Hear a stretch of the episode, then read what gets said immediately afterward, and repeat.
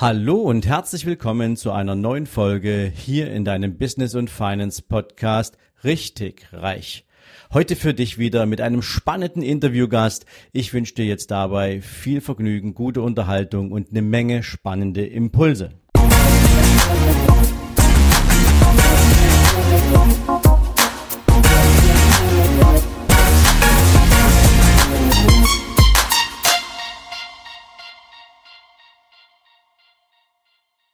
Hallo und herzlich willkommen wieder einmal bei deinem Business and Finance Podcast Richtig Reich und heute mal wieder mit einer Interviewfolge.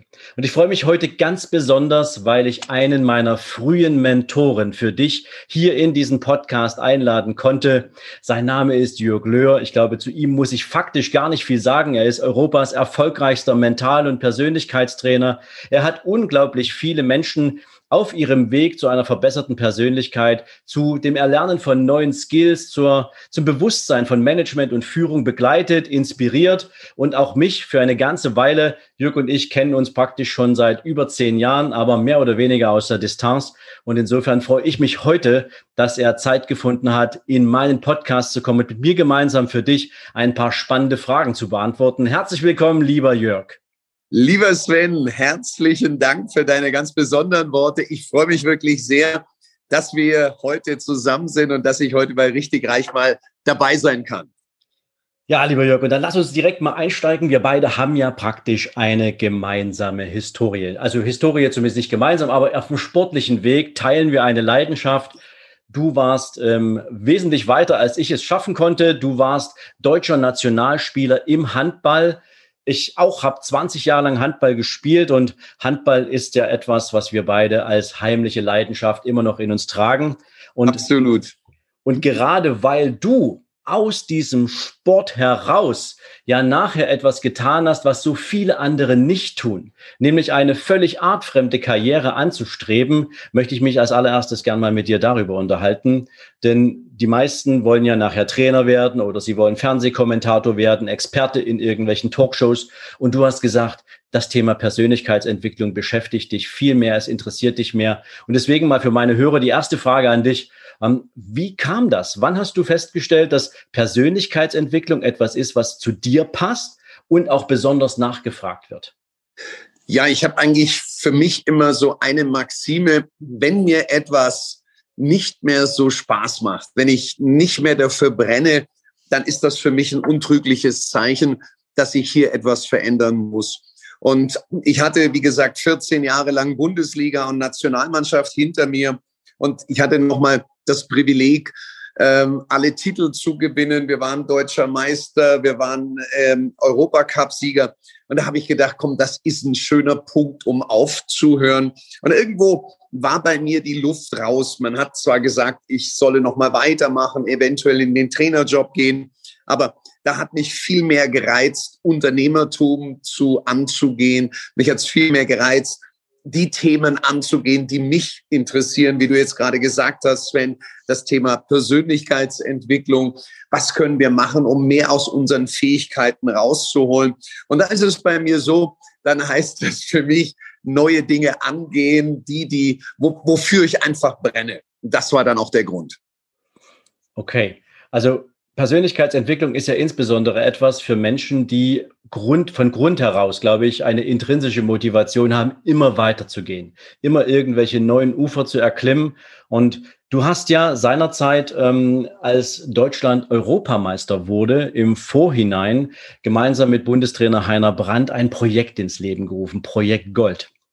Und ähm, ich kann mich noch ganz genau erinnern, ich habe nachher auch die Dokumentation dazu gesehen. Es war ja eine großartige Journey, die ihr da gemeinsam hinter euch gebracht habt. Und mich beschäftigte in dem Moment eine Frage, wo ich mich freue, dass ich dir heute endlich mal stellen kann, ähm, weil ich habe äh, nicht ganz vergleichbar eine Erfahrung gemacht in meiner Karriere. Ähm, ich war ja viele Jahre im Sales in der Bank sehr erfolgreich und mhm. irgendwann habe ich gesagt, ich will dieses Team führen. Und das war ein, ein No-Go normalerweise in der Bank, dass ein Mitarbeiter eines Teams plötzlich dessen Chef wird. Und das mhm. wurde ich dann auch. Und natürlich gab es das ein oder andere an Ressentiments und an auch Fragen der Akzeptanz. Kann der das? Wird er uns dahin bringen? Und du als ehemaliger Sportler in diesem Umfeld mit dieser völlig neuen Ausrichtung auf mentales und Persönlichkeitstraining hast jetzt diese Nationalmannschaft auf dieser Ebene begleitet. Frage da an dich, ähm, hattest du irgendwo Respekt vor dieser Aufgabe im Sinne von Ressentiments, dass du ernst genommen wirst, dass dieses Team dir zutraut, auf diesem Weg ähm, für dieses Team auch maximal erfolgreich als Begleiter tätig zu sein? Oder war das einfach etwas, was völlig normal und selbstverständlich war? Ja, normal und selbstverständlich ist es nicht, weil ganz offen Leistungssportler zu machen und ich habe da Mittlerweile darf ich, glaube ich, auf zwölf Fußball-Bundesligisten zurückblicken, mit denen ich arbeiten durfte. Und da, ob ein Handballprofi, ein Fußballprofi, der sitzt dann da und denkt sich, okay, was kommt denn jetzt? Und da musst du schon von dir überzeugt sein. Du musst wissen, dass du auch was kannst, um dann überhaupt andocken zu können. Und dann ist es sehr, und dann kann dir natürlich, wie bei dir auch, Sven, hilft dir natürlich, dass du eben das Know-how auch hast. Da hilft dir, dass die Leute wissen, Mensch, der hat bewiesen, dass er erfolgreich ist. Der weiß, wie ticken wir. Und das ist schon etwas, was ein Vorteil ist. Ich weiß, wie sich's anfühlt, wenn man um eine Meisterschaft spielt. Ich weiß, wie es ist, ähm, wenn man äh, um einen Abstieg spielt und so weiter. Und äh, da kann ich mich sehr gut hineinversetzen. Und ich glaube, das war auch bei dir eine große Trumpfkarte. Und wenn das die Mannschaft spürt, dass da jemand ist, der dir wirklich helfen will, und das ist natürlich der, der Switch im Mindset auch, es geht nicht mehr um dich, sondern es geht in dem Fall um die anderen. Und so war es dann auch bei der Weltmeisterschaft 2007, die du angesprochen hast mit Heiner Brandt, so, dass wir ein Ziel brauchten, was die Spieler im Kopf für realistisch halten. Und dann war das Kunststück nicht, wir geben dir ein Ziel vor, sondern die Mannschaft hat Projekt Gold entwickelt, weil das ging dann so weit, dass die Mannschaft zeigen wollte, wir stehen dahinter. Das ist nicht Heiner Brandt, das ist nicht Jörg Löhr. Die haben sich dieses Projekt Gold sogar auf die Trainingstrikots selbst eigenständig draufdrucken lassen, um den Medien zu zeigen, wir wollen ganz nach oben, wir wollen tatsächlich Gold holen und das obwohl Frankreich der eigentlich unschlagbare Favorit bei dieser WM war. Also es, es war ja praktisch wie ein Märchen. Ne? Also ich, ich glaube, es wurde damals ja. auch so benannt. Es war das, äh, ähm, das Wintermärchen. Ne? Wintermärchen, das nach dem Sommermärchen der Fußballer 2.6. Ganz genau. Ähm, Jetzt hast du ja gerade schon das Thema angesprochen. Einerseits hast du ein Team und gerade wenn du ein Team zusammenstellst, wie eine Nationalmannschaft, dann ist das ja ein Team, was du immer nur temporär zusammenstellen kannst. Ähm, anders ja, als wenn du in der Bundesliga spielst, das Team eingespielt ist, jeder kennt den anderen eins zu eins. Ähm, in der Nationalmannschaft hast du ja eine Auswahl von unglaublich starken Individualisten. Und ich glaube, gerade im Mannschaftssport ist es ja eine große Herausforderung für einen Trainer, die erforderliche Harmonie zu entwickeln und mhm. daraus alle Individualisten auf dieses Ziel einzahlen zu lassen. Da, da interessiert mich mal gerade mit der Erfahrung an Projekt Gold, aber auch an deine Arbeit mit anderen Teams, ähm, worauf kommt es denn für die Arbeit eines Trainers oder lass uns auch sagen eines Unternehmers, der hat ja auch nichts anderes als ein Team mhm. unter sich, was ja auf ein großes Ziel einzahlen lassen will. Worauf mhm. kommt es denn bei der Strukturierung von Prozessen an, dass du genau diese Harmonie erreichst, aus Individualisten ein Ganzes zu machen? Mhm. Also ich glaube jetzt, da kann man einen sehr guten Switch, wie du gerade sagst, Sven, hinbekommen. Das Erste, das ist wichtig, wir brauchen die besten Talente. Ohne Talente, Spitzenleistung, das darf ich sagen, ist so, wie wenn man versucht, auf einer Glatze Locken zu drehen. Das funktioniert nicht. Also wir brauchen erstmal die Talente. Aber das ist nur eine Seite der Medaille. Dann geht es darum, wie können wir gerade diese Talente an Bord holen. Ich stelle immer wieder auch in den Unternehmen fest, dass diesem Onboarding, diesem ersten zum, zum Team kommen, zu einer eingespielten Mannschaft kommen, ganz wenig Bedeutung beigemessen wird. Da wird jemand eingeteilt, der soll das machen, aber man, man gibt sich nicht die Mühe, tatsächlich den wirklich zu integrieren, an Bord zu holen. Dann geht es im nächsten Schritt aus meiner Sicht weiter, dass wir sicherstellen, dass der Mitarbeiter, der jetzt kommt oder in dem Fall im Sport ist es etwas leichter und prägnanter, dass der die Ziele kennt und sie auch verinnerlicht hat und sie tagtäglich wirklich lebt. Und das ist eine Aufgabe, die wir als Führungskräfte in den Unternehmen schaffen müssen. Immer wieder das in die Köpfe der Mitarbeiter zu kriegen. Und ich kann mich erinnern, bei einem Führungskräfteseminar kam ein Teilnehmer zu mir und fragte mich, wie oft soll ich das denn machen? Und ich habe ihm gesagt, bis sie es nicht mehr hören können, bis sie es zu den Ohren rauskommt. Dann kommt es woanders an. Und es ist ein Kunststück, immer wieder ähnliche Botschaften immer so zu verpacken, dass wir die Mitarbeiter hierfür begeistern, dass wir sie mitnehmen können. Und das ist auch im Sport auch nicht anders. Der Trainer hat die Aufgabe. Oft hat er nicht andere Botschaften vor der Saison, vorm Spiel, in der Halbzeit, nach dem Spiel.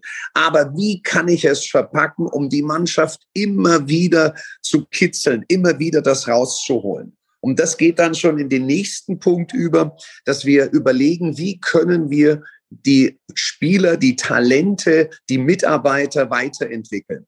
Welche Schulungsmaßnahmen, welche Förderungsmaßnahmen, welches Coaching brauchen sie, um in die nächste, aufs nächste Level zu kommen?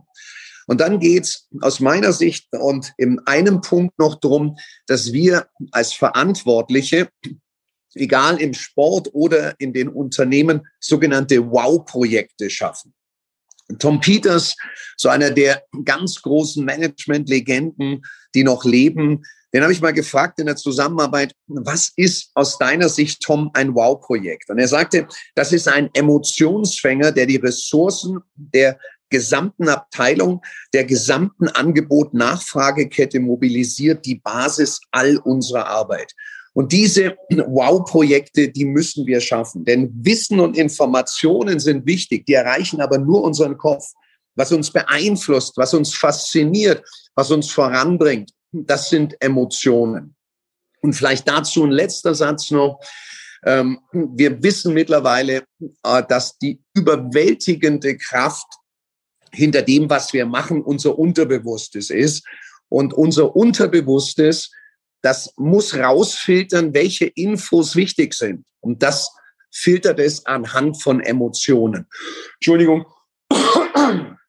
So, das war ein Forsch. Und das schildert und das äh, filtert er raus, das Unterbewusstsein anhand von, von Emotionen. Das ist so der Gradmesser. Hier ist etwas, was wichtig ist, was wir nach vorne bringen wollen. Da gibst du mir gerade ein wunderbares Stichwort, Jörg. Ähm, weil ich erlebe das natürlich selber auch, wenn ich ähm, auf Bühnen stehe, meine Vorträge halte oder wenn ich Gast bin in irgendeiner Talkrunde ähm, oder wenn ich meine eigenen Seminare halte, beziehungsweise selbst Teilnehmer in Seminaren war. Menschen, die Emotionen transportieren können. Und das äh, machst du ja in einer Exzellenz, wo sich viele ein Beispiel dran nehmen können. Ähm, die gehen natürlich emotional angepitcht, extrem motiviert aus so einer Erfahrung raus. Sie ja. sind gehypt, sie sind ähm, mit einer großen, mit einer großen Lust am, am, auf dem Heimweg und nachher verliert sich diese Motivation relativ schnell wieder. Das heißt, einerseits haben wir die Emotion, die sofort andockt, ein Bewusstsein, ja, was der sagt, das stimmt und ja, es ist Zeit, etwas Neues zu machen, es ist Zeit, über mich nachzudenken, etwas zu verändern. Und doch im heimischen Umfeld ähm, verliert diese Motivation relativ schnell wieder an Kraft. Und da die Frage mal an dich, weil es ja etwas, was uns beide beschäftigt. Wie kann man das hinbekommen, dass mhm. Menschen nachher diese Motivation auch in Tun umsetzen? Hast du so ein, zwei hilfreiche Ratschläge, was du tun kannst, außer der 72-Stunden-Regel, etwas zu tun, ähm, damit diese Motivation auch wirklich in, in, in Resultaten mündet? Mhm. Also ähm, äh, in der Tat, was du sagst, ist entscheidend. Wie können wir letztlich Wissen auf die Straße bringen? Und es gibt zu viele Menschen, die sich auch hinter Wissen ganz einfach verschanzen. Aber Wissen ist nur potenzielle Macht. Entscheidend für die Entwicklung, entscheidend dafür, die eigenen Ziele zu erreichen, ist, was kann ich letztlich auch wirklich umsetzen? Und da müssen viele in der, ja, in der Abwägung mal weg, ein bisschen weniger vielleicht sogar Wissen, ein bisschen mehr ins Handeln bringen. Und wenn ich dann im Handeln bin, dann kann ich mir wieder Wissen auch aneignen. Du hast die 72-Stunden-Regel angesprochen, die ist hervorragend. Und das, was steckt dahinter? einen ersten Handlungsimpuls setzen, um direkt nach einer Weiterbildungsmaßnahme, nach einem Coaching wirklich ins Handeln zu kommen. Und für die, die die 72-Stunden-Regel, nehme an, dein, deine Community weiß drüber Bescheid, die hat schon eine Bewandtnis, weil äh, ob das jetzt 48, 72 Stunden sind, ist nicht so relevant. Aber nochmals den ersten Punkt wirklich auf die Straße bringen. Das zweite ist, dass wir uns immer wieder verdeutlichen müssen, dass wir Disziplin brauchen, um tatsächlich dorthin zu kommen, wo wir hinwollen. Das eine ist sicherlich, dass wir im Kopf Bilder entstehen lassen von einer erstrebenswerten Zukunft. Das ist gut und das ist hervorragend. Aber ohne die nötige Disziplin, die danach notwendig ist, wird nichts passieren. Und um diesen Begriff Disziplin greifbarer zu machen, sollten wir uns die Frage stellen, was sind denn die Bausteine eigentlich, um diszipliniert ins Handeln zu kommen? Und das sind letztlich drei Bausteine. Das ist Motivation, Willenskraft und Gewohnheiten. Und da kommen wir dann der Lösung schon sehr nahe. Motivation das ist unsere emotionale Energie, der Antrieb. So wie du es gesagt hast, die, die inspirierte Quelle, die wir auf dem Seminar in einem, in einem Coaching-Gespräch bekommen, dass, dass wir überhaupt anfangen, dass wir den Startschuss geben. Nur, das ist vergleichbar mit einem Streichholz. Das bah, brennt sehr schnell, sehr hell, geht aber dann schnell wieder zurück. Und genau in dem Moment, kommt dann Willenskraft ins Spiel. Und Willenskraft können wir vergleichen mit einer Batterie. Und da ist eine bestimmte Menge an Energie in dieser Batterie. Und wenn immer wir Willenskraft von uns abverlangen, wird Batterie Energie letztlich entzogen. Durch jede Störung, durch jede Ablenkung. Alles das zieht uns Energie raus. Und das kennen wir vielleicht, wenn wir dann abends so, oh, eigentlich bin ich, bin ich platt. Ja, also, äh, äh, nee, heute geht nichts mehr. Da ist die Batterie alle. Wie lädt sie sich wieder auf? Durch simple Pausen, Erholungen, durch Schlaf. Und jetzt kommt das Wichtige. Motivation lässt uns anfangen. Willenskraft müssen wir nutzen, um Gewohnheiten bei uns zu installieren. Und ich bin fest davon überzeugt, neben einmaligen Aktionsschritten, dass Gewohnheiten der Schlüssel für die meisten Menschen sind, erfolgreich zu ihren Zielen, zu dem, was sie anstreben, zu ihren Träumen zu kommen. Denn ähm, unser, wir, wir sind von jeher darauf getrimmt, äh, von der Evolution Energie zu sparen, damit wir besser überleben. Risiko meiden, Energie sparen und Gewohnheiten ist der Trick letztlich, um Energie zu sparen. Das heißt, ich muss über einen gewissen Zeitraum, die Wissenschaft sagt, ähm, es, es sind ungefähr 30 Tage. Das hängt ab von der Komplexität der Gewohnheit. Und wenn ich eine Gewohnheit automatisiert habe über einen gewissen Zeitraum, dann muss ich keine Willenskraft mehr verwenden dafür, die begrenzt ist. Und jetzt habe ich die Möglichkeit, dass ich wiederum neuen Dingen mich zuwende. Und die meisten Menschen machen den Fehler, sie kommen aus einem Seminar raus und jetzt will ich alles verändern. Man nimmt sich zu viel vor und letztlich überfordern wir damit unsere Willenskraft, um Gewohnheiten zu installieren. Und dann haben wir das Neujahrssyndrom, viel vorgenommen und im Januar, Februar hat sich schon wieder alles erledigt. Also für mich eine sehr runde Sache und ich glaube, es macht es auch sehr transparent, welcher Schritt nacheinander zu absolvieren ist, damit du eben genau das nicht verlierst, dieses, äh, des, diesen wunderbaren Anfang, ähm, sondern dass du nicht nachher ins Bedauern kommst, dass du es nicht hinbekommen hast, wenn du dich, ich sag's mal, auch in einer gewissen Struktur bewegst. Also vielen mhm. Dank dafür, Jörg. Ich glaube, das ist ja. eine wichtige, wichtige Botschaft und ähm, ja, aus meiner Sicht auch elementar für jeden, der grundsätzlich Veränderung einstellt. Mhm und das, was du sagst, ist sehr wichtig. Menschen sind, wenn sie einer Struktur, einem Muster folgen, nachweislich erfolgreicher. Denn in dem Moment, wo ich einen für mich Fahrplan habe, in dem Moment, wo ich weiß, wie es funktioniert, bin ich einfach zielgerichteter, kann meine Schritte bewusster und auch schneller gehen. Da stimme ich dir uneingeschränkt zu und das passt auch zu dem, was mir jetzt gerade in den Kopf springt. Ähm, denn nämlich, wenn wir beide uns jetzt mal die letzten 18 Monate anschauen, dann haben ja. wir gerade im unternehmerischen Umfeld eine unglaubliche Veränderungsdynamik gesehen angefangen bei dem sehr schnellen und sehr lauten Ruf bis hin zu gesetzlichen Vorschriften zum Anbieten von Homeoffice-Arbeitsplätzen in Unternehmen, ähm, über Impfpflichten, über das Thema ähm, Testpflichten in Unternehmen. Da kam ja unglaublich viel an administrativer Welle auf Unternehmer zu, die am Ende des Tages dadurch natürlich auch ein Stück abgelenkt waren auf den Hauptfok vom Hauptfokus. Mhm. Gerade wenn du jetzt sagst, ähm, du hast eingespielte Strukturen, dann wurden die ja praktisch in den letzten 18 Monaten extrem stark auf die Probe gestellt, teilweise massiv aufgebrochen. Und das hat ja für Führungskräfte, für Unternehmer ein völlig neues Bild entstehen lassen, was für Anforderungen jetzt auf sie zukommen. Mhm. Wie hast du das wahrgenommen, beziehungsweise ähm, wie haben sich die Veränderungen in dem, im Umgang mit deinen Kunden äh, gezeigt, die ja jetzt praktisch neue nennen wir es mal, Strukturen schaffen mussten. Ich denke jetzt mal nur an das Thema Home-Arbeitsplätze. Da gab es kein normales Meeting mehr. Du bist nicht mal schnell in die Tür gegangen und hast deinem Mitarbeiter helfen können. Mhm. Isoliert allein zu Hause. Auch die Sozialdynamik fällt weg, weil der Austausch mit Kollegen nicht mehr auf dem Niveau stattfindet. Ähm, was was äh, konntest du mitnehmen und was können Führungskräfte heute davon äh, mitnehmen und lernen? Weil ich glaube, es wird ja noch eine ganze Weile so bleiben. Ja, da bin ich bei dir. Ich glaube zwar, dass wir langsam ein bisschen Licht am Horizont sehen, aber wir werden uns, glaube ich, mit solchen Sachen arrangieren. Aber da sind wir schon, glaube ich, beim entscheidenden Thema. Ähm, die meisten Führungskräfte sind auf Krisen nicht vorbereitet.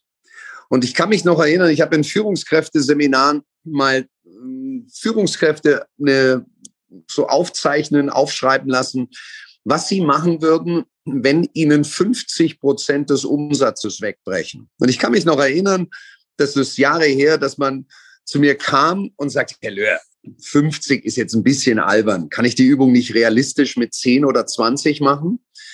Ähm, ja, ab dem Jahr 2020 wissen wir, man sollte diese Übung nicht mit 50, sondern mit 90 oder gar 100 Prozent mal machen und uns auch immer wieder bewusst machen, was sind denn die Phasen einer Krise.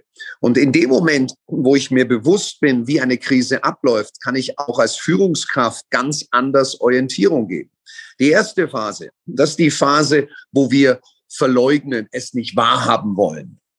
Ja, das wird ja nicht so schlimm sein. Ich habe die, die Schweinegrippe, die SARS-Pandemie, die Vogelgrippe und die Finanzkrise überstanden. Da wird mich, wie heißt das Ding, Covid auch nicht aus dem, aus dem Konzept bringen. Und dann kommt die zweite Phase. Und das haben wir dann so im März 2020 erlebt.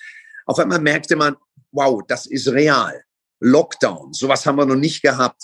Und auf einmal prasselten Gefühle auf uns ein. Angst, Unsicherheit, Hilflosigkeit, Wut, Ärger auf die Regierung und, und, und.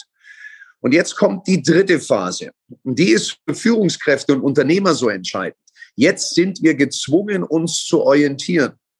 Denn entweder wir gehen in die Opferrolle, geben den anderen die Schuld oder wir gehen in die Macherrolle.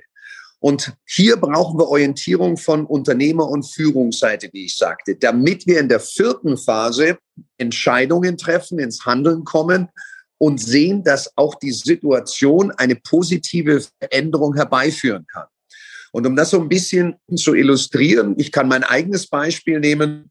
Wir waren Anfang 2020 auf absolutem Rekordkurs. Die Vorträge, die Seminare waren ausgebucht und ich, das war eigentlich nur ein Rechenspiel, dass es ein Rekordjahr wird. Nur eines war nicht in der Planung und das war ein Lockdown. Und im März 2020 war bei uns alles auf Null. Ja, man hatte über Online schon nachgedacht, aber wann hätte ich es machen sollen? Ich hatte ja keine Zeit. Und jetzt müssen wir uns in so einer Situation die Frage stellen, was ist das verpackte Geschenk? Was könnte das auch für Nutzen haben? Bei mir war es sehr offensichtlich Zeit. Zeit, um Dinge zu entwickeln. Und so haben wir nach einer Woche mit neuen Konzepten ganz konsequent den Weg online bestritten. Und das ist wichtig für Führungskräfte. Je schwieriger die Situation, desto mehr ist der Kapitän gefordert. Jetzt als Leuchtturm Orientierung geben und nicht dann mal zögerlich reingehen, sondern in so einer Situation brauchen wir extrem konsequentes Handeln und eine absolute Vorbildfunktion. Ich habe, glaube ich, sechs Wochen hintereinander jeden Tag im März und April 18 Stunden gearbeitet. Ich habe jeden Mitarbeiter morgens um 9 Uhr im Zoom-Meeting gehabt, um sie auf den Tag einzustimmen, auch im Homeoffice. Und da müssen wir enorm konsequent dann letztlich vorangehen, um etwas zu bewirken. Und dann passiert etwas Verrücktes, weil dann erkennen wir wirklich, dass das auch ein Geschenk sein kann. Wir haben dieses Jahr äh, mehr Umsatz alleine online als mit unserem ganzen Apparat, äh, den wir vorher hatten. Und wir haben in dem letzten Jahr äh, das Privileg gehabt, äh, nochmal 30 Prozent Mitarbeiter aufzustocken, weil, wir, weil die Konzepte eben dann gegriffen haben. Und das muss jede Führungskraft wirklich für sich verinnerlichen, in dieser Phase voranzugehen und dann auch zu schauen, wo sind die Dinge, die wir jetzt forcieren müssen? Homeoffice, technischen Voraussetzungen. Wie baue ich Vertrauen auf bei den Mitarbeitern im Homeoffice? Und damit muss ich mich konsequent auseinandersetzen. Also ich glaube, da hast du jetzt was sehr, sehr, sehr Wichtiges gesagt, ähm, nämlich dass auch eine Führungskraft sich selbst verändern muss in dieser Zeit. Und ähm, abweichen von bisherigen Strukturen den Blick nach vorn setzen muss und eben das Visier mal von 10 Grad Öffnungsrate oder Öffnungsbreite mal mhm. auf 360 Grad aufzumachen. Das mhm. natürlich hohes, ein hohes Maß an Fokus. Aber, und da sind wir wieder, da, da kommen wir jetzt zu dem Thema, was mich auch schon seit langem beschäftigt, ähm, auch die richtigen Leute dabei an Bord zu haben. Ja. Du brauchst natürlich gerade in einer kreativen Branche, wie du und ich da aktiv sind, brauchst du ja Menschen, die nicht nur auf Befehl und Gehorsam funktionieren, sondern ja. du brauchst ja auch Menschen, die dir eine gewisse Art von Sparingspartner sind, die dir mal sagen, also pass mal auf, das klingt zwar alles ganz gut, was du jetzt hier an Idee entwickelt hast, aber lass uns doch mal einen Schritt weiter denken oder lass uns mal um die Ecke denken. Was ist mit der Zielgruppe, die wir bisher auf Seminaren noch gar nicht erreicht haben? Wie können wir den Menschen den Zugang zu unserem Know-how verschaffen? Und, und, und, und. Und wenn du das hast, wenn du eine Mannschaft hast, die natürlich auch in dem Maße funktioniert und mit dir gemeinsam kreativ das ganze Unternehmen weiterentwickelt, ich würde jetzt schon fast John Strelecki als Beispiel nehmen mit dem mhm. Life for Life weil er hat ja damit eine wunderbare Metapher geprägt, wie ein Unternehmen aussehen könnte, wenn man mhm. es richtig macht. Ähm, dann hast du natürlich einen Volltreffer. Und das ja. bringt mich zu einer Frage, Jörg. Ähm, es gibt Statistiken, ähm, in Japan sind die viel, viel dramatischer. In Japan spricht man von 95 Prozent, in Deutschland immerhin sprechen wir von 80 Prozent der Arbeitnehmer, die ihren Job entweder so gar nicht richtig mögen oder nicht so richtig sexy finden oder ihn nur deswegen ausüben, weil er sicherstellt, dass sie jeden Monat ihre Miete bezahlen können, dass sie die Rate für ihr Auto bezahlen können, die Familie was zu essen hat, zweimal im Jahr Urlaub und, und, und, und. Aus meiner Sicht hat, ähm, wenn diese Statistik tatsächlich so zutrifft und ähm, wie gesagt, in den USA liegt es bei 90 Prozent, ähm, also es war für mich erschreckend zu sehen, wie viele Menschen eigentlich Jobs machen, die sie nicht mögen. Und für mich hat das in der Auswirkung eigentlich zwei wesentliche Richtungen. Das eine ist, Menschen, die ihren Job nicht mögen, die verkümmern. Sie verkümmern mhm. in der Art und Weise, wie sie tätig sind. Sie entwickeln sich nicht weiter, weil sie gar keinen nächsten Schritt sehen, auf den sie sich zubewegen wollen. Und der zweite ist, dass Unternehmen, die diese Art von Mitarbeitern beschäftigen, und da können wir ja davon ausgehen, dass du in einer großen Anzahl von Unternehmen solche Mitarbeiter hast, die können ihre eigentlichen Produktivitätspotenziale überhaupt nicht heben, weil die Mitarbeiter nicht mit 100 Prozent Produktivität und Leidenschaft dabei sind. Jetzt mal die Frage an dich aus der Kenntnis von diesen vielen Seminaren, die du gehalten hast, diesen vielen Begegnungen, die du in deinem Leben hattest, vielleicht auch kombiniert mit den Erfahrungen aus dem Profisport. Was würdest du sagen, wie können Menschen aus ihrer, aus deiner Sicht heraus herausfinden, welche Aufgabe ihnen wirklich liegt und wo mhm. Leidenschaft mhm. im Spiel ist und was sie dafür tun können, um das auch umzusetzen? Und mit einem zweiten Schritt dahinter, wie können Unternehmen diesen Prozess eigentlich hilfreich begleiten, damit am Ende auch die richtigen mhm. Leute auf der richtigen Position sitzen? Sehr gute Frage. Und ich glaube, das, was du hier ansprichst, Sven, ist eines der ganz großen Themen. Die, die Zahlen, die du nennst, die, die sind aus meiner Sicht auch komplett richtig. Das bedeutet, bei 80 Prozent der Mitarbeiter, die nicht mit Herzblut dabei sind, das ist, da haben vier von fünf haben eine Themaverfehlung. Und das ist tragisch für den Einzelnen wie das Unternehmen. Was kann der Einzelne machen? Als erstes würde ich ihm raten, werde dir einmal bewusst, was für Werte sind für dich eigentlich wichtig? Was ist für dich persönlich entscheidend? Ähm, nach welchen Kriterien willst du leben? Ist es Karriere? Ist es Familie? Ist es äh, einfach ein hoher Freizeitwert zu haben, weil dann kann ich erst meine Vision prägen. Dann kann ich mir überlegen, wo habe ich im zweiten Schritt denn meine Stärken? Denn wenn ich meine Stärken weiß und mich darauf konzentriere, und das sind die zwei Dinge. Spitzenleistung entsteht durch klar erkannte Stärken und kompromisslose Konzentration darauf. Dann habe ich die Möglichkeit, nach vorne zu gehen und dann habe ich auch kein Motivationsproblem. Motivationsproblem entsteht dann, wenn ich etwas mache, was nicht meinen Stärken, meinen Interessen etc. Äh, zuspielt. Und dann würde ich mich noch im nächsten Schritt fragen als Mitarbeiter, für welches Spielfeld brenne ich denn wirklich? Und das soll mir niemand anders abnehmen. Die Frage muss ich mir stellen. Welches ist das Spielfeld? Und dann würde ich mir vielleicht noch als letzte Frage stellen, gibt es dafür auch für dieses Spielfeld einen zukunftsträchtigen Markt? Klammer auf, kann ich damit auch wirklich Geld verdienen? Und wenn diese Fragen aus meiner Sicht beantwortet sind, dann habe ich schon eine Richtung, wo ich hingehen will. Jetzt komme ich zum zweiten Teil, was du gefragt hast, Sven. Ähm, was haben denn oder was können die Unternehmen diesbezüglich machen? Als erstes würde ich vielen Unternehmen mal klar machen, überleg dir wirklich, welche Menschen willst du genau für diese Position haben? Und wir sind immer noch in vielen Unternehmen, dass die Stellenbesetzung ja sowas äh, zu tun hat mit, wir setzen mal eine Anzeige und überlegen, äh, wer bewirbt sich denn jetzt drauf? Wir sind, und da müssen wir in den Köpfen einen Switch hinbekommen, mittlerweile, dass wir uns präsentieren müssen als Unternehmen, als Unternehmer, um die Talente tatsächlich zu bekommen. Und da können wir mal zu unserem geliebten Sport mal wieder einen Überflug machen. Äh, denn was passiert im Fußball?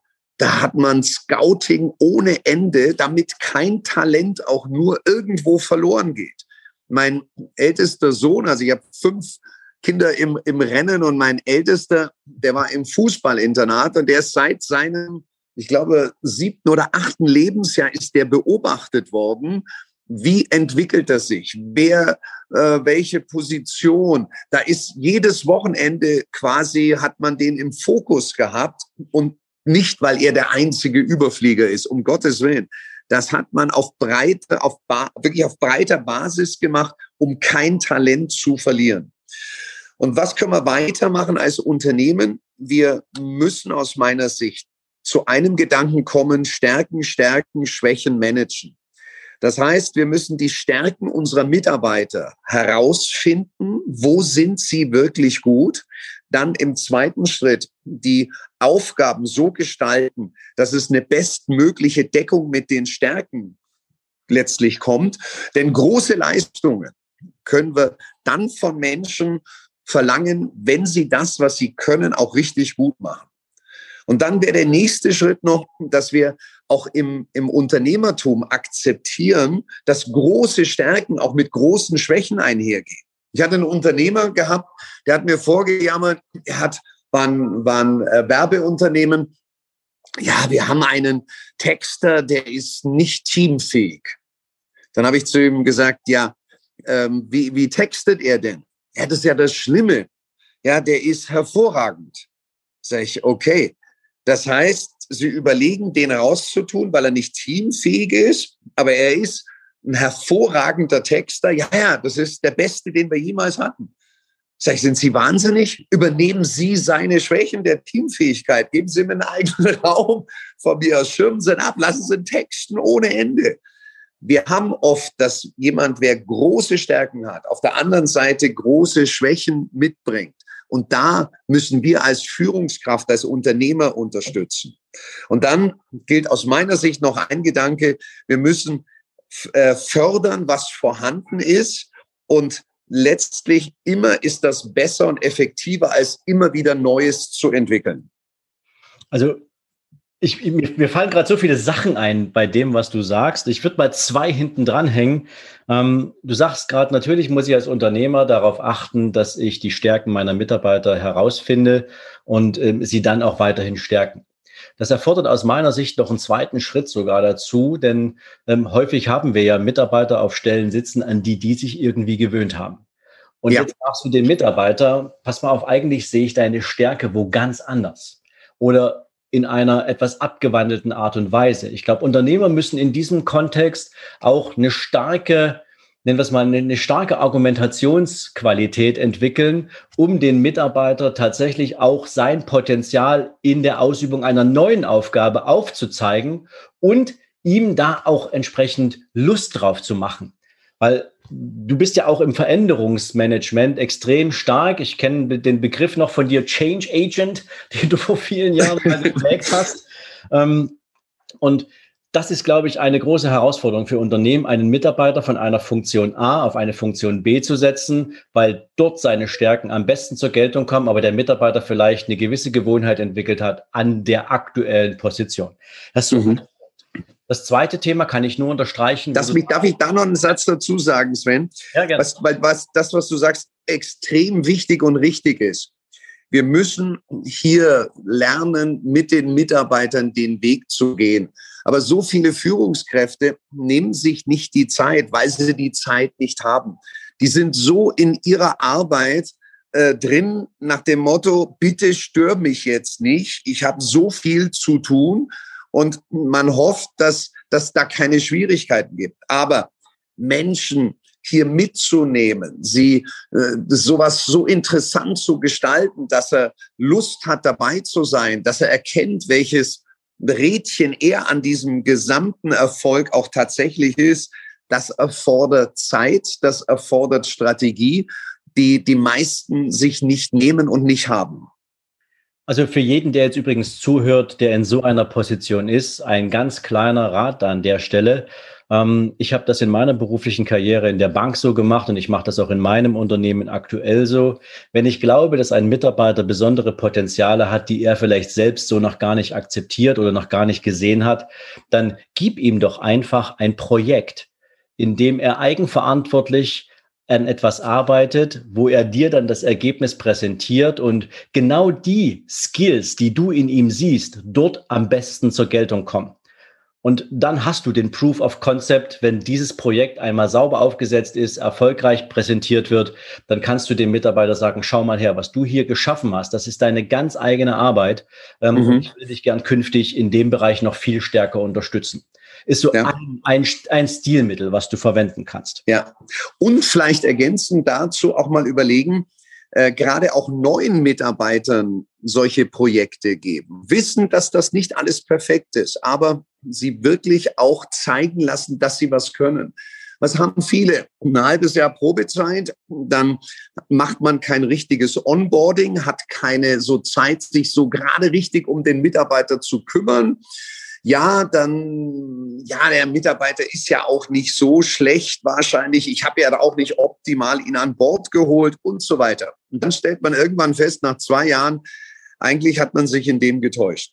Und ich glaube, wir müssen gerade am Anfang auch schauen, passt der zum Unternehmen? Ist das jemand, der bereit ist, mit uns diese entscheidenden Schritte raus aus der Komfortzone zu geben? Und deswegen durchaus erstmal gutes Onboarding und dann Aufgaben auch innerhalb der ersten sechs Monate geben, wo die Person wirklich zeigen kann, das ist jemand, der gehört hier zwingend rein. Und wenn er es nicht zeigt, ist das auch eine Aussage. Unbedingt. Und ich setze noch einen hinten dran zum Thema Stärken und Schwächen. Ja, du hast völlig recht. Wo große Stärken vorhanden sind, bilden sich auch häufig große Schwächen oder sie sind zumindest existent. Ich mache das mal gerne so ein Beispiel von kreativen Menschen. Kreative Menschen sind wahnsinnig schnell in der Entwicklung neuer Ideen. Sie sind wahnsinnig produktiv, wenn es darum geht, einen Prozess von A bis Z zu, äh, zu, zu entwickeln. Das Interessante ist nur, dass ihnen häufig die Geduld fehlt, mhm. um diesen Prozess auch auf die Straße zu kriegen. Und deswegen ist es aus meiner Sicht in Unternehmen, glaube ich, extrem wichtig, arbeitsteilige Prozesse zu entwickeln. Dass du eben tatsächlich die Einheit hast, die im kreativen Bereich umsetzt, die die Schrittgeschwindigkeit vorgibt, in der das Ganze passieren muss. Und dann hast du das Umsetzungsteam, was gegebenenfalls immer in einem absolut wechselseitigen Reporting dann mit der Kreativabteilung arbeitet. Aber ja. mach nicht den Kreativen zum Umsetzer. Da wirst du gegen ja. die Wand fahren. Ja. Also das fiel mir jetzt noch so zum, zum, zu diesem Beispiel ein. Absolut richtig. Jörg, Jetzt sind wir beide in einem ähm, Markt unterwegs. Ähm, ich mag den Begriff Coaching nicht so sehr, weil er natürlich extrem missbraucht wird in den letzten Jahren. Aber ähm, wir beide sind ja sehr beratend tätig für Unternehmen und äh, helfen mhm. natürlich auch Unternehmern, ihre, nennen wir es mal, Schrittgeschwindigkeit zu finden, ihre Potenziale zu heben. Und doch erlebe ich gerade aktuell in dem Markt, nennen wir ihn mal die Coaching-Branche, mal in, in der Breite, eine extrem starke Polarisierung zumindest aus Sicht der Kundschaft. Wir haben auf der einen natürlich, auf der einen Seite natürlich die, die, nennen wir es mal, alt eingesessen sind, wie du, wie Hermann Scherer, wie Tobias Beck beispielsweise, Menschen, die sich in diesem Umfeld schon seit längerer Zeit einen Namen gemacht haben. Und wir haben viele Newcomer. Und es gibt in diesem Bereich aktuell für mich die Wahrnehmung, dass wenn einer mal irgendwie eine Lebenserfahrung gemacht hat und der hält die jetzt für relevant und interessant, dann baut er mal eben schnell ein Online-Coaching zusammen, verkauft das und sorgt im Prinzip aber im schlimmsten aller Fälle für eine leider oberflächliche Wahrnehmung beim Endkunden. Mhm. Und auf der anderen Seite hast du diejenigen, die eben wirklich Werte schaffen und die dafür da sind, ähm, auch wirklich Menschen Hilfe und Orientierung zu geben. Was aus meiner Sicht ja die hauptsächliche Arbeit eines Coaches ist, auch die Förderung der eigenen Wahrnehmung zu stärken und natürlich vielleicht auch zu schwächen.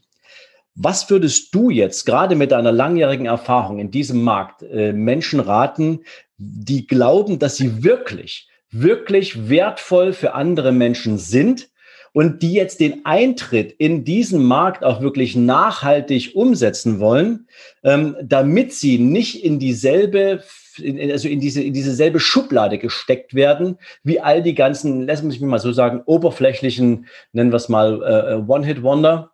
Mhm und tatsächlich auch etwas von Bedeutung und Nachhaltigkeit entwickeln können. Hast du da so ein, zwei Ratschläge, wie Menschen den Einstieg in diesen Markt sinnvollerweise vornehmen sollten? Ähm, als erstes äh, glaube ich, dass, das, dass du mit dem, was du sagst, unglaublich richtig liegst. Äh, wir, wir merken das bei unserer Coaching- und Trainerausbildung, die wir haben, einen enormen Zuspruch. Und da sind dann, merke ich, auch Leute dabei, die machen das nicht des Jobs wegen, sondern weil sie vermuten oder gehört haben, dass man da sehr viel Geld verdienen kann. Ja, kann man, aber äh, man sollte es nicht wegen dem Geld machen. Und das sage ich jetzt nicht, weil ich nicht gerne Geld verdiene, um Gottes Willen. Aber der erste grundlegende Schritt ist mal, ich muss eine fundierte, gute Struktur, eine Ausbildung haben, weil nur das gibt mir Sicherheit, mit dem Kunden wirklich zu arbeiten. Ich muss wissen, an welcher Stelle ich welche Werkzeuge im Coaching einsetze. Das ist ja schon, dass viele gar nicht den Unterschied zwischen Coaching und Beratung kennen.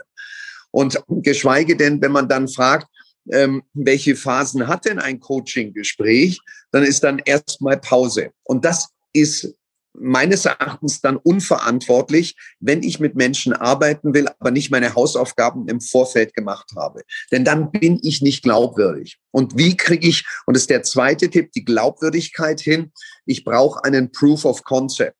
Entweder bedingt durch meine eigene Karriere oder dass ich gezeigt habe, dass man andere Menschen tatsächlich erfolgreich machen kann. Denn dieser Proof of Concept zeigt dem Kunden auch wieder, das ist keiner aus der Abteilung, if you want to reach it, teach it, sondern das ist jemand, der will, der hat wirklich Interesse an mir. Und das ist der dritte und damit abschließende Tipp.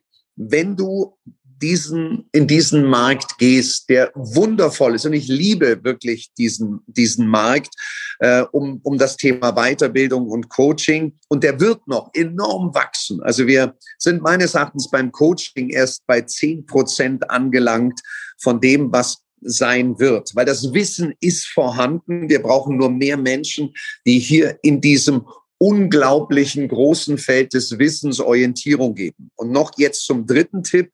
Das Vorrangige soll das Interesse am Kunden sein, das Interesse wirklichen Nutzen zu geben. Und warum das so wichtig ist, wenn ich bereit bin, Nutzen zu geben, dann und andere Menschen erfolgreich mache durch den Nutzen, den ich gebe, durch meine Dienstleistung, egal was es ist, dann kann ich auch Geld damit verdienen. Und je mehr Nutzen ich kriege, desto mehr Geld kann ich verdienen. Und wenn ich sehr viel Nutzen gebe, dann muss ich auch kein schlechtes Gewissen haben, wenn ich viel Geld verdiene. Und da schließt sich dann wieder der Kreis. Stimme ich dir uneingeschränkt zu. Ich muss dabei gerade daran denken, ähm, du hast es vielleicht auch gelesen, ähm, das, das Buch von Tony Robbins, Unlimited Power.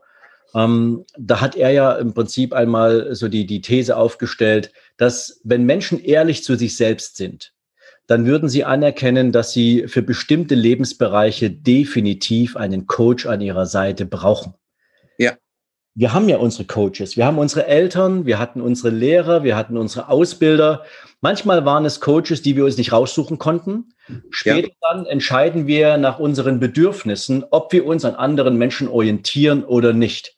Und insofern trifft für mich diese Aussage von Tony durchaus zu, ähm, immer dann, wenn wir das Gefühl haben, wir könnten besser sein, uns fehlen aber entweder Skills oder Informationen, dann macht es definitiv Sinn, über einen Coach nachzudenken. Mhm.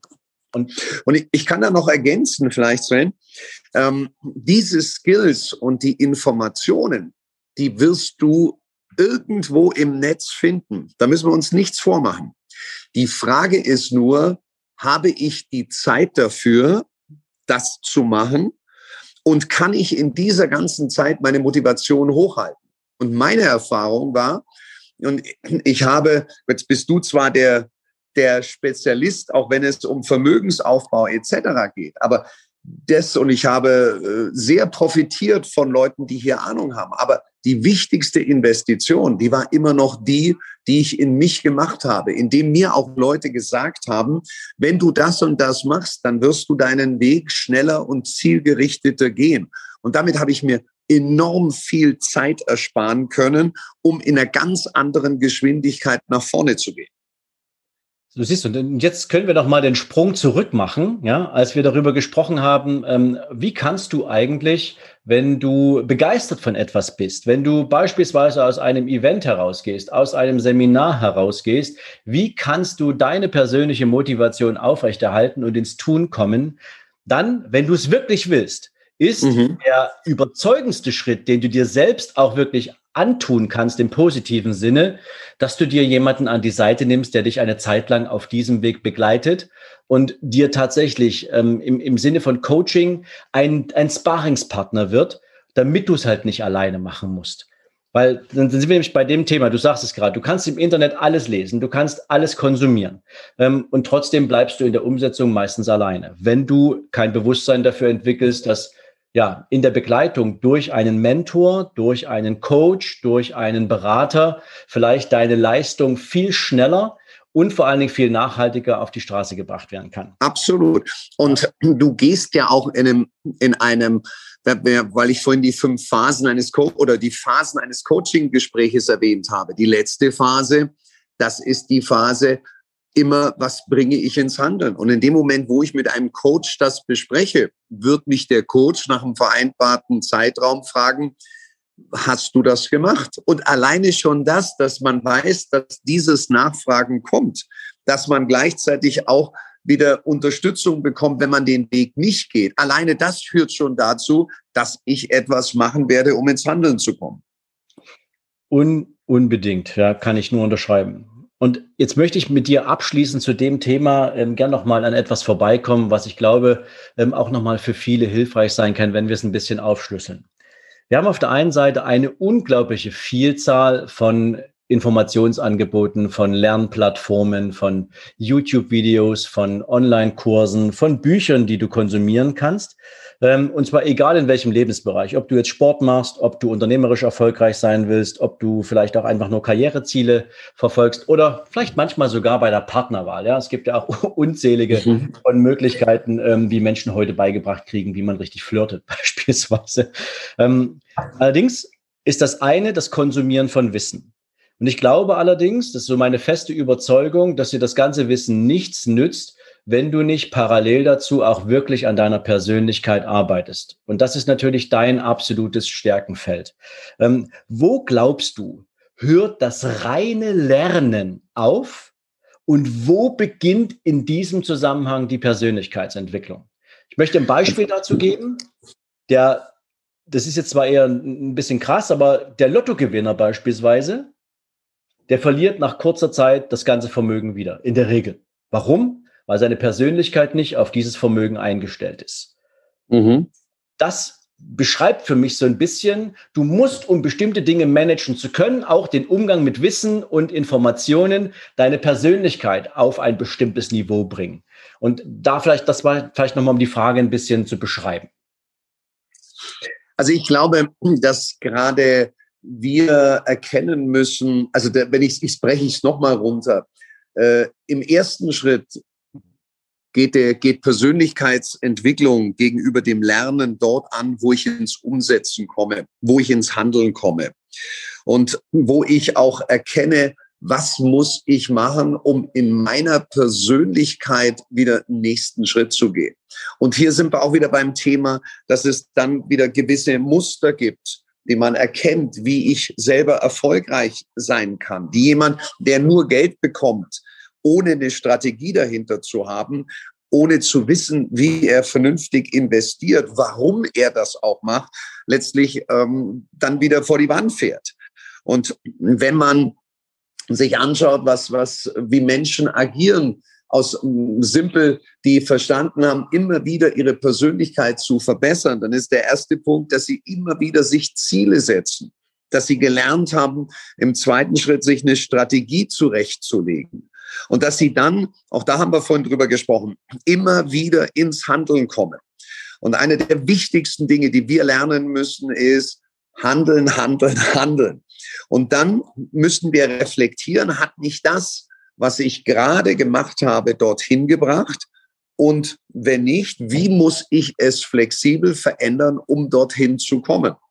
Wir würden das, also mein, mein jüngster Noah, der ist jetzt elf Monate der ist so gerade dabei und zieht sich überall hoch.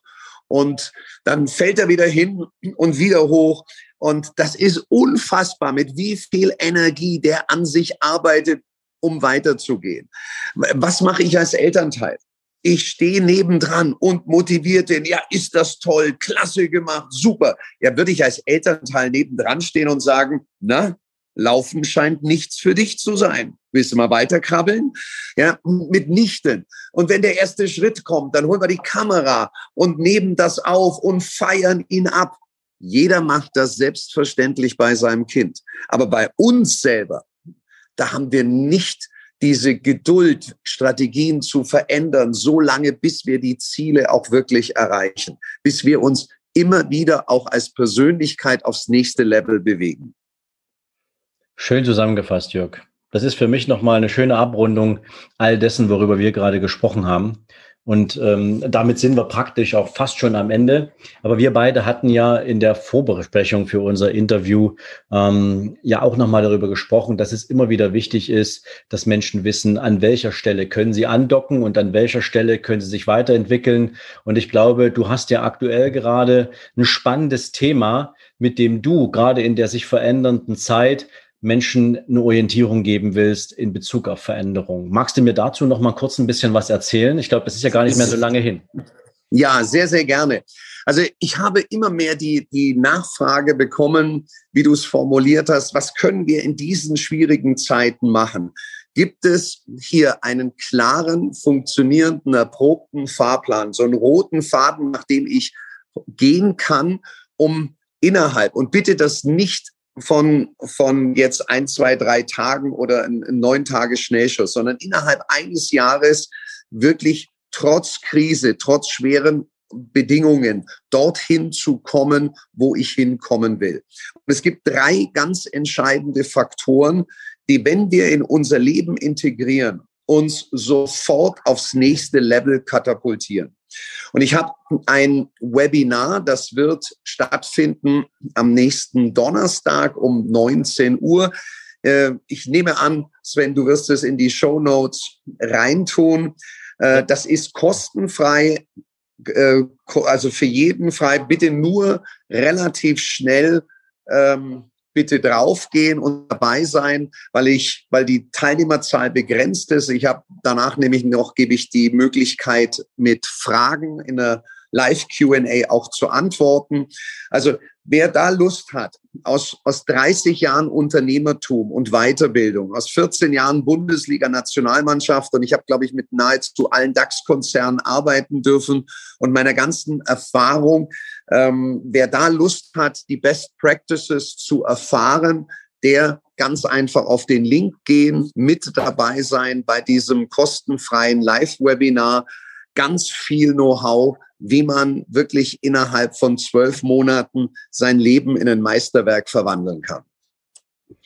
Das ist super. Also vielen Dank für das Angebot, äh, mein lieber Jörg. Jetzt lass uns den Donnerstag nochmal genau äh, benennen. Das müsste dann der 20. Ähm, Mai sein, richtig? Das ist der 20. Mai. Und wir werden, wenn es voll ist, wovon ich ausgehe, noch einen zweiten Termin machen und das wird dann der 3. Juni sein. Also 20. Mai und 3. Juni jeweils ist es ein Donnerstag um 19 Uhr. Zweimal okay. live. Okay, wir packen das in die Show Notes. Dann kann jeder, der da Interesse hat, sich auch definitiv nochmal von Jörg aufmunitionieren lassen. Und ich bin der festen Überzeugung, es lohnt sich auf jeden Fall. Ähm, ich habe von Jörg über die letzten, lass mich sagen, 25 Jahre unglaublich viel gelernt und mitgenommen. Also Jörg, auch hier an der Stelle vielen, vielen Dank für all das, was du an Wissen geteilt hast, was mir dabei geholfen hat, auch an meiner Persönlichkeit in verschiedenen Richtungen zu arbeiten. Und ähm, was mich besonders fasziniert, ist, dass eben wir hier auch du oder du jetzt gerade mal mit diesem Webinar auch etwas zeigst, was nicht selbstverständlich ist. Du bietest halt keine Konserve an, sondern es ist ein Live-Event, ein Live-Webinar. Ähm, und das ist natürlich auch wichtig, dass Menschen dann direkt nachher mit dir in Interaktion treten können. Das ist auch relativ selten geworden. Du weißt, viele wollen sich's einfach machen. Sie nehmen einfach mal mhm. so eine Konserve auf. Nachher wird die einfach abgespielt und fertig. Ja. Und ähm, das hat wieder was mit Authentizität zu tun und dem echten Willen, sich Zeit zu nehmen für die Menschen, die sich von dir auch ein Stück weit führen und orientieren lassen wollen. Dafür herzlichen Dank. Ähm, lieber Jörg, wir sind am Ende unseres Gesprächs. Ich fand's großartig. Ich fand all das, was du gesagt hast, ähm, bestätigt zum einen sehr, sehr stark auch meine gesamten Learnings aus den letzten Monaten und Jahren aber gibt hoffentlich natürlich auch vielen eine, eine Richtung, eine Idee dafür, dass sie auf dem richtigen Weg sind. Und wer es natürlich noch nicht ist, hat heute Impulse bekommen, worüber es sich definitiv nachzudenken lohnt. In diesem Sinne, lieber Jörg, du bist mein Gast und deswegen möchte ich dir natürlich gern auch für eine letzte Botschaft, vielleicht für ein Zitat oder für etwas, wo du glaubst, das ist nochmal relevant und wichtig, die Bühne geben und dann verabschieden wir uns dann ganz sacht. Wunderbar. Als erstes, Sven, es war mir ein Vergnügen, bei dir dabei sein zu können in deinem Podcast und äh, der, der marschiert ja auch so von der Resonanz her, dass es wirklich auch eine, eine wahre Freude ist und das darf ich dir aber auch spiegeln. Das liegt an deiner unglaublich authentischen Persönlichkeit, denn vorhin haben wir über Nutzen gesprochen und da bist du für mich jemand, der das als erstes im Kopf hat, um Menschen wirklich hier den Weg gerade von der wirtschaftlichen und von der finanziell vermögenden Seite wirklich zu, zu weisen. Herzlichen Dank. Und wenn du äh, mich fragst, was ist ein letztes Zitat, was ich dir geben kann, da fällt mir ein, du weißt erst, zu was du fähig bist, wenn du es probiert hast. In diesem Sinne, vielen Dank, mach's gut und euch Dankeschön, dass ihr dabei wart. Vielen Dank, Jörg, und euch heute einen großartigen Tag. Wir hören uns nächste Woche Montag zum nächsten Zitat und in diesem Sinne genießt die Zeit. Macht's gut. Bye bye.